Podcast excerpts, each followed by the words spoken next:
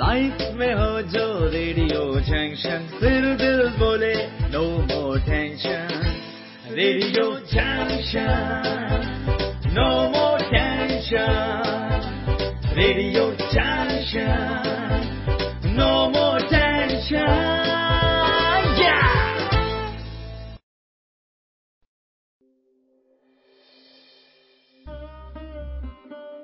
हमारी ज़िंदगी के रियल हीरोज से मिलिए।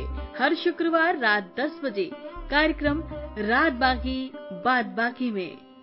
रियल हीरोज जो डरते नहीं, थकते नहीं, रुकते नहीं, बस डट जाते हैं और कुछ कर जाते हैं। इन्हें मोहब्बत है वतन से, इंसानियत से, ईमान से। इसीलिए ये कहलाएँगे हमारी ज़िंदगी के रियल हीरोज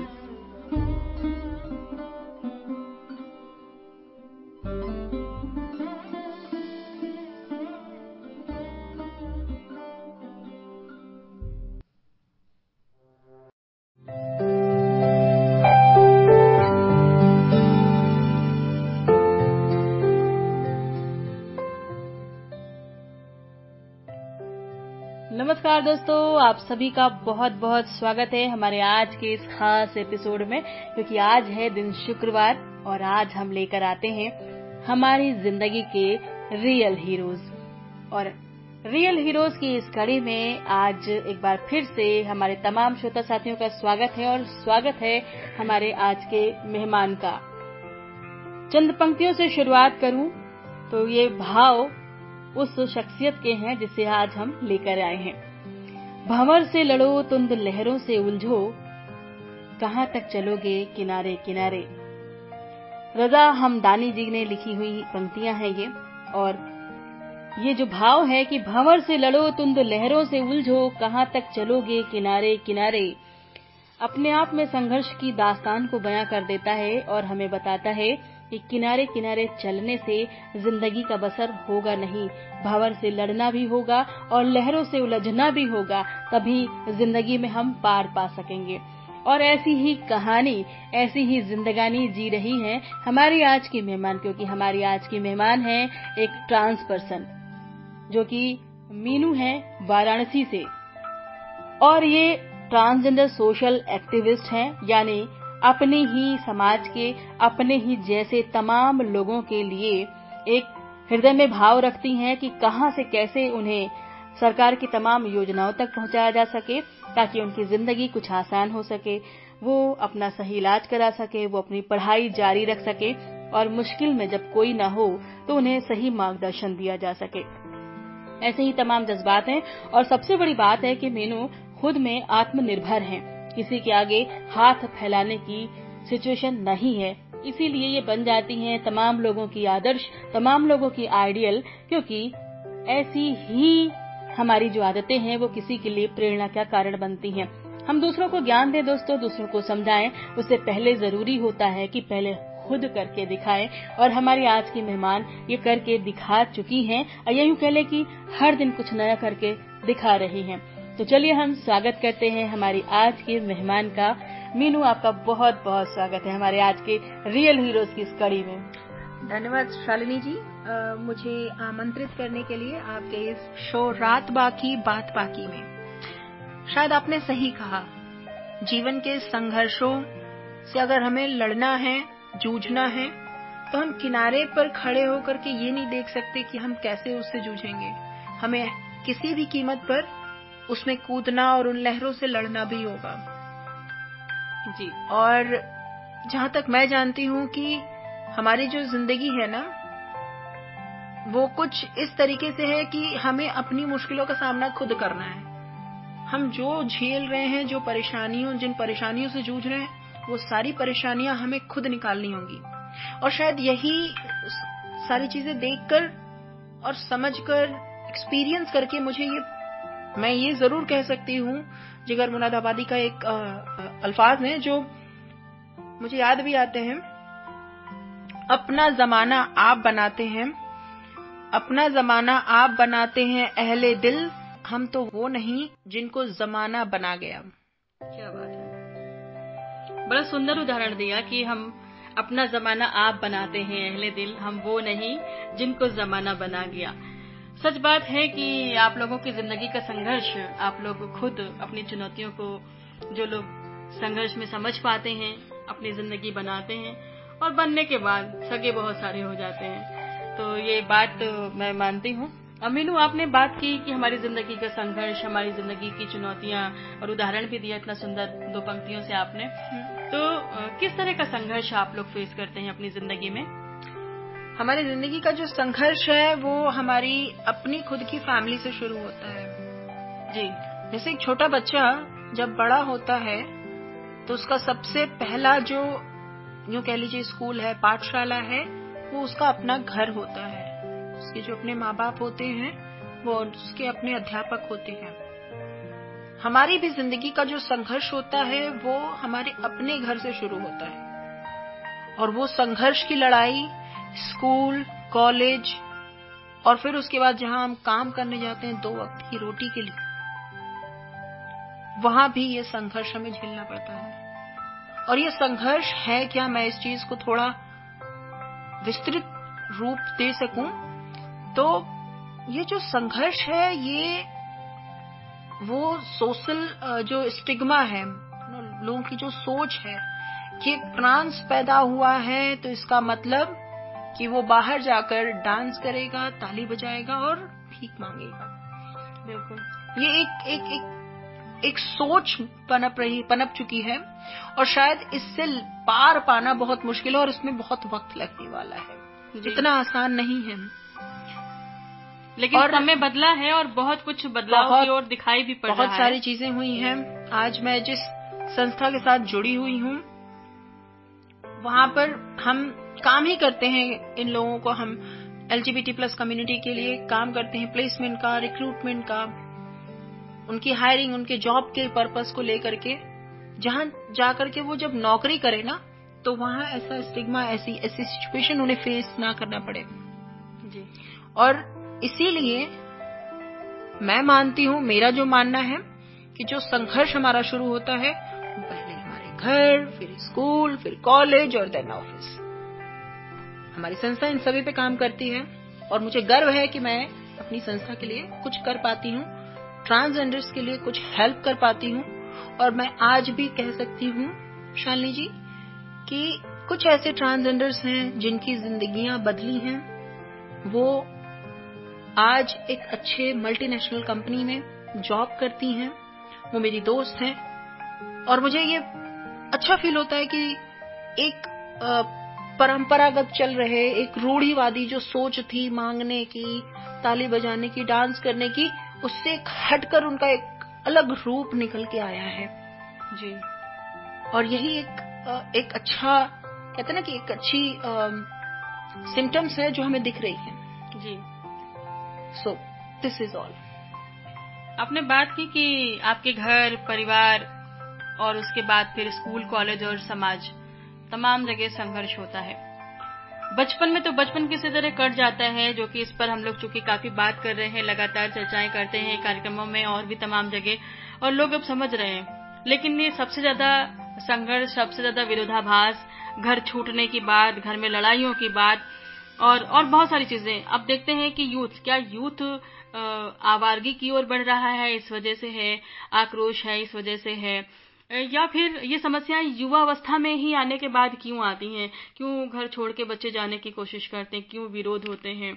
क्योंकि क्या प्यार मोहब्बत इश्क जैसे हर जगह दिखाई पड़ रहा है वो वजह है क्योंकि इधर भी कहीं ना कहीं ये चीज़ें है समाज में है तो फिर जेंडर मायने ही नहीं रखता है। ये भाव सभी के अंदर है और ये युवावस्था ऐसी होती भी है जहाँ तक समझा जाए। तो क्या प्रॉब्लम कुछ और है? या कई बार ऐसे भी केसेस सामने आते हैं कि घर वाले शादी की बात कर रहे हैं विरोध हो रहा है। तो इस मुद्दे पे मैं आपका वक्तव्य चाहूँगी कि आपके साथ कोई ऐसी घटना जो परिवार में प्रेशर बना हो तो जिसकी वजह से आपको लगता है कि जवाब दें तो कैसे दें पेरेंट्स को? लड़ाई कर नहीं सकते हैं मारपीट कर नहीं सकते हैं तो खामोशी से निकल जाना बेहतर होगा। हम्म। तो मैं शादी के मुद्दे पे या इस तरह के प्रेशर जो हैं उस पर ज़रूर आज चाहूँगी कि आप हम्म। अपनी बात रखें। शालिनी जी पहले तो मैं ये साफ़ कर दूँ कि विरोधाभास होता कहाँ है? विरोधाभास वहीं पे होता है जहाँ दो सोच दो राय आपस में टकराती हैं। बिल्कुल। और वो दो सोच कौन सी होती हैं? एक सोच जहाँ एक घर में एक लड़का जब पैदा होता है तो उसकी माँ पापा उसके पेरेंट्स ये सोचते हैं कि मेरे घर में बच्चा पैदा हुआ है बेटा पैदा हुआ है खुशियाँ मनाओ कूदो गाओ नाचो। बट वो सोच, उनकी एक ये सोच आगे जा करके किस तरीके से बदलती है, क्योंकि उस बच्चे की सोच और उनकी सोच हो सकता है कि आपस में ना मिले। मैं नहीं कहती कि सभी ट्रांस है। मैं ये कहती हूँ कि सबकी सोच अलग अलग है बींग ट्रांस मेरी सोच अलग थी। मैं औरों की बात, चलिए, मैं औरों की बात नहीं करती, मैं अपनी बात करती हूँ। जहाँ मेरे अपने परिवार में इतनी परेशानियाँ थी कि मेरी ज़िंदगी के वो सत्ताईस से पच्चीस साल मैंने वैसे ही काट दिए जैसे एक नॉर्मल ह्यूमन जैसे कहते हैं ना कि मम्मी पापा के हिसाब से चलो जैसे बोलते हैं वैसे चलो जैसे बोलते हैं वैसे बोलो। कहीं ना कहीं मुझे अपनी आत्मा को मारना पड़ रहा था। और ये एक बार नहीं दो बार नहीं हर बार था मेरी ज़िंदगी में। जी। पूरी ज़िंदगी में जहाँ मेरे मन की मन में था कि नहीं मैं अंदर से एक स्त्री हूँ बट मैं बाहर से पुरुष तत्व को प्रेजेंट कर रही थी। मैं अपने आप से जूझ रही वो महिला थी जो दम घोट रही दम घुट जिसका दम घुट रहा था एक ऐसे शरीर में जो उसका था ही नहीं जिसकी आत्मा शायद अलग थी और वो है ही जो कि दिखाई नहीं जो दिखाई नहीं पड़ रही थी। मैं किससे बोलती अपनी बातों को? ना उस टाइम पे किसी ना मुझे पता था कि एलजीबीटी क्या होता है, ना मुझे ये पता था कि ट्रांस क्या होता है बट हाँ मुझे, मैंने ये ज़रूर देखा था कि किन्नर किस तरीके से होते हैं, कैसे क्या काम करते हैं डांस करते हैं, भीख मांगते हैं। मैं वहीं पर मुझे मन में अंदर से कचोड़ता था कि मैं इनके लिए कुछ करूँ। मैं भी इन्हीं के जैसे हूँ बट मुझे डर लगता था कि मैं इनको कैसे फेस करूँ। कई बार मेरे सामने ये ये ये सवाल खड़ा हुआ और शाली जी मैं सच बताऊँ, मैं बहुत सारे ट्रांस से मिली पर्सनल बेसिस पे। हम्म। मेरी अपनी राय उनके लिए बहुत सी बदल गई। कुछ सेक्स वर्क में है कुछ कहीं इन्वॉल्व है। एंड वो चीज़ें जब कोविड का दौर था जब मैं बाहर आई घर वालों को बताया क्योंकि कब तक कोई एक लड़की एक पुरुष के शरीर में कब तक जिएगी? हम्म, हम्म। कभी ना कभी तो उसको या तो वो मर जाएगी या फिर वो पुरुष उस पर अपना आधिपत्य जमाकर जैसा उसके माँ बाप चाहते हैं वैसा करेगा मेरी वो ज़िंदगी मैं कभी नहीं चाहती थी। और सबसे बड़ी बात मैं उस लड़की की ज़िंदगी नहीं तबाह करना चाहती थी जिससे शायद मेरे माँ बाप मेरी शादी कराते। शायद मैं उसे खुश ना रख पाती कभी भी। इससे बेहतर था कि मैं अपनी ज़िंदगी अपनी राह खुद चुनूं। और, आज के समय में तो फीमेल जो है सपोर्ट के लिए लॉ भी ऐसा बन गया है। करेक्ट कि शादी अगर लगता कि धोखे के साथ हुई है तो केस भी बनता है आपके परिवार पे और आप पर भी। हाँ। तो, तो वहाँ पर वो एक वो एक पारिवारिक चीज़ थी जिसको मैंने ये सोच समझा और सोचा कि नहीं माँ पापा हैं आखिर मुझे ये इस हद तक एजुकेशन शिक्षा का जो हथियार है जो वेपन है शायद उन्होंने ही दिया है। और मुझे पता है अगर वो हथियार मेरे पास नहीं होता तो आज मैं यहाँ नहीं होती। बिल्कुल।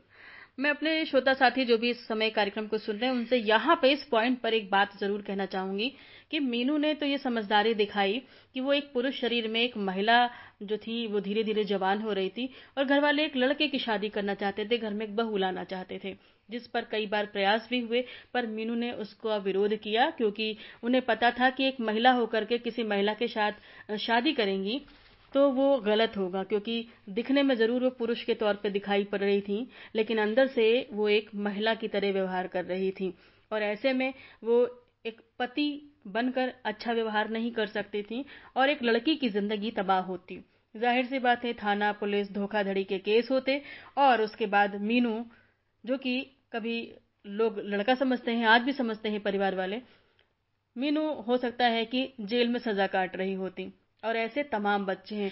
और उदाहरण के तौर पे हमारी सोसाइटी में ऐसे कई लोगों से दोस्तों, इन बातचीत के दौरान अब मेरी खुद की मुलाकात और चर्चा और बातचीत है, जिनके परिवार वालों ने उनकी शादी कर दी है। और ये उस समय की बातें हैं, जब कानून नहीं था। आज कानून का सहारा लेके इन लोगों को सुरक्षा मिल जाती है, सपोर्ट मिल जा रहा है और ये लोग हिम्मत कर पा रहे हैं। लेकिन ऐसा भी दौर था, जब ये कानून बना ही नहीं था और घर वालों के दबाव में शादियाँ हो जाती थी। माता पिता से मारपीट नहीं की जा सकती है। उनके सम्मान में, डर में कई बार ऐसा शादियाँ हो गई और शादियों के बाद जीवन है, फिर जिम्मेदारियाँ भाग नहीं पाते लेकिन अंदर घुट रहे लोग हैं और ऐसे कई लोग हैं जो प्रोफेशनली बहुत अच्छे मुकाम पर हैं बड़े बड़े पदों पर हैं, कोई इंजीनियर कोई डॉक्टर कोई आईएएस लेवल तक। ऐसे लोगों से बातचीत और मुलाकात होती है जिन्हें हम लोगों के सामने प्रत्यक्ष नहीं ला सकते, क्योंकि सोसाइटी में जो बचा हुआ मान और सम्मान है, जी रहे हैं वो वो भी ध्वस्त हो जाएगा और कई जिंदगियाँ तबाह होंगी, कई परिवार तबाह हो जाएँगे। मसला यहाँ पे है, क्योंकि as a human as a Manav as a मनुष्य इनके मन में भी भावनाएँ हैं कि हमारी वजह से किसी को नुकसान न हो, किसी के जीवन में कष्ट न आए। तो ज़ाहिर सी बात है, जिम्मेदारियों का निर्वाह करना ये भी चाहते हैं, लेकिन जब ज़िंदगी खुद की साँसें मुश्किल में हो तो थोड़ा मुश्किल होता है। तो मीनू जी तो इस तरह के प्रयास में हैं कि एक सफल ज़िंदगी बनाई जाए और दूसरे लोगों को भी राह दिखाई जाए। मीनू, आप खुद एक जॉब में, एक प्रोफेशन में हैं, आपने अपनी एजुकेशन कंप्लीट की है, पोस्ट ग्रेजुएट हैं, और हमारी जानकारी के हिसाब से आप तैयारी कर रही हैं कि आगे आप एमबीए भी करें अपनी एजुकेशन को और आगे कंटिन्यू करें। बहुत अच्छी इसके लिए हमारी शुभकामनाएँ हैं। अभी बताइए कि आप किस तरह से अपने समाज के आपने जैसे बात की थी कि मुझे तरस आया उनकी निजी ज़िंदगी पर किन्नरों के बीच तो कैसे उनको आप हेल्प कर रही हैं? आज सोशल चूँकि आप बड़ा एक्टिव रहती हैं सोशल एक्टिविस्ट के तौर पे भी उभर के आ रहे हैं आपके चेहरे तो वो कैसे मदद कर रही हैं? कैसे उन, उन लोगों तक आ, विकास की राह में हेल्प कर पा रही हैं? शालिनी जी मैं मानती हूँ कि उनकी जिंदगियों में बहुत तकलीफें हैं, बहुत रुकावटें हैं। और मुझे तकलीफ़ उस चीज़ की हुई, जब मेरे जब मेरे आपस, कहते ना कि दोस्तों के साथ वैसी चीज़ें हुई, और जब इस तरीके की चीज़ें होनी शुरू हुई ना, जैसे टॉर्चर सोशल स्टिग्मा के ऊपर, उनके ऊपर ताना कसी करना, पीछे से यू नो कमेंट करना मुझे तरस आना नहीं आया मुझे तकलीफ़ हुई। मुझे इतनी तकलीफ़ हुई वहाँ पर कि शायद कमी मुझमें ही थी कि मैं कुछ नहीं कर पा रही थी उस वक्त। शायद ताकत भी नहीं थी। आज है। आज इतनी हिम्मत है कि हम कुछ तो कर सकते हैं। आज सरकार हमारे साथ है। सरकार ने एक ट्रांसजेंडर आईडी कार्ड इशू कर दिया। और मैं आज प्राउडली कह सकती हूँ कि ट्रांसजेंडर आईडी कार्ड बनवाने में आखिर मैं अगर अभी तक काउंट करूँ तो मैंने 15 से 20 लोगों के लिए हेल्प की है उन्हें अपनी पहचान दिलाने में। और शायद ये बहुत बड़ी चीज़ है मेरे लिए, जहाँ किसी को ये नहीं पता था कि उनका नाम क्या है, उनके नाम की अपनी कोई पहचान नहीं थी, उन्हें उनकी पहचान दिला पाने में मैं सक्षम हुई हूँ। तो ये बहुत बड़ी बात है। और शायद एक एक एक इंदौरी जी का एक शेर है, दो लाइनें हैं, जो मैं ज़रूर कहूँगी, जो हम सब पर, मुझ पर ये ज़रूर लागू होता है। ना हम सफ़र, ना किसी हम नशी से निकलेगा। ना हम सफ़र, ना किसी हम नशी से निकलेगा। हमारे पाँव का काटा है, हम ही से निकलेगा। क्या बात है। न हम सफ़र, न हम नशी से निकलेगा, हमारे पाँव का कांटा हम से निकलेगा। ये दो पंक्तियों में बड़ी बात कह दी मीनू आपने कि आपकी ज़िंदगी है, आपका संघर्ष है, आपकी चुनौतियाँ हैं तो इसको हल आपको खुद करना पड़ेगा और अपने पाँव के कांटे जो है चुभे, जब तक खुद नहीं निकालेंगे, तब तक ज़िंदगी संवरने वाली नहीं है। ये उन तमाम ट्रांस मित्रों के लिए, बहनों के लिए, भाइयों के लिए एक बहुत बड़ा संदेश भी है, जो अपने अधिकारों को जान समझ तो रहे हैं लेकिन उसके बावजूद अपनी ज़िंदगी में भटक रहे हैं गलत दिशा में। उनकी ज़िंदगी का मकसद अभी यही है युवावस्था में कि प्यार मोहब्बत प्यार के लिए अधिकार। दोस्तों आपको बताते चले यहाँ पे कि प्यार से ही जीवन आगे बढ़ेगा। लोगों का साथ ज़रूरी है लोगों का हाथ ज़रूरी है कि आपके सर पर हो। आ, लेकिन जब तक जिस संघर्ष को आप जी रहे हैं, उस संघर्ष में आप अपने करियर पे फोकस नहीं करेंगे। तो ना तो आप खुद को मज़बूत कर पाएँगे, ना अपने जिस पार्टनर के साथ जीने की ख्वाहिशमंद हैं, या आपके जैसे लोग हैं जहाँ पे आपको लगता है कि आपको समझते हैं, उनके साथ भी। घर और परिवार और समाज की बात तो बहुत कोसों दूर है, लेकिन आत्मनिर्भर बनना बहुत ज़रूरी है। आप अपनी एजुकेशन पर फोकस करें। आज सरकार आप सभी लोगों को पढ़ने के लिए व्यवस्था दे रही है। कौशल विकास के लिए बात कर रही है तो इन तमाम चीज़ों पर जो है रहेगी। चलिए, एक छोटा सा ब्रेक ले रहे हैं। अब हम मीनू के साथ में अभी कंटिन्यू करेंगे बात को और फिर आपकी फरमाइशें भी। Radio no more tension radio no more tension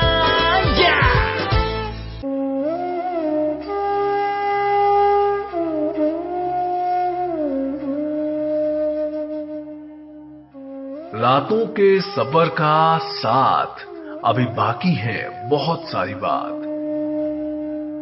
यादों की बातों का सफ़र, चढ़ती हुई चांदनी।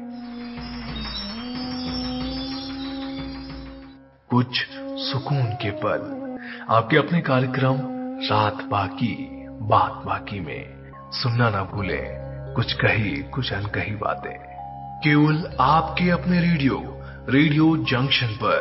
क्योंकि लाइफ में हो रेडियो जंक्शन तो दिल बोले नो मोर टेंशन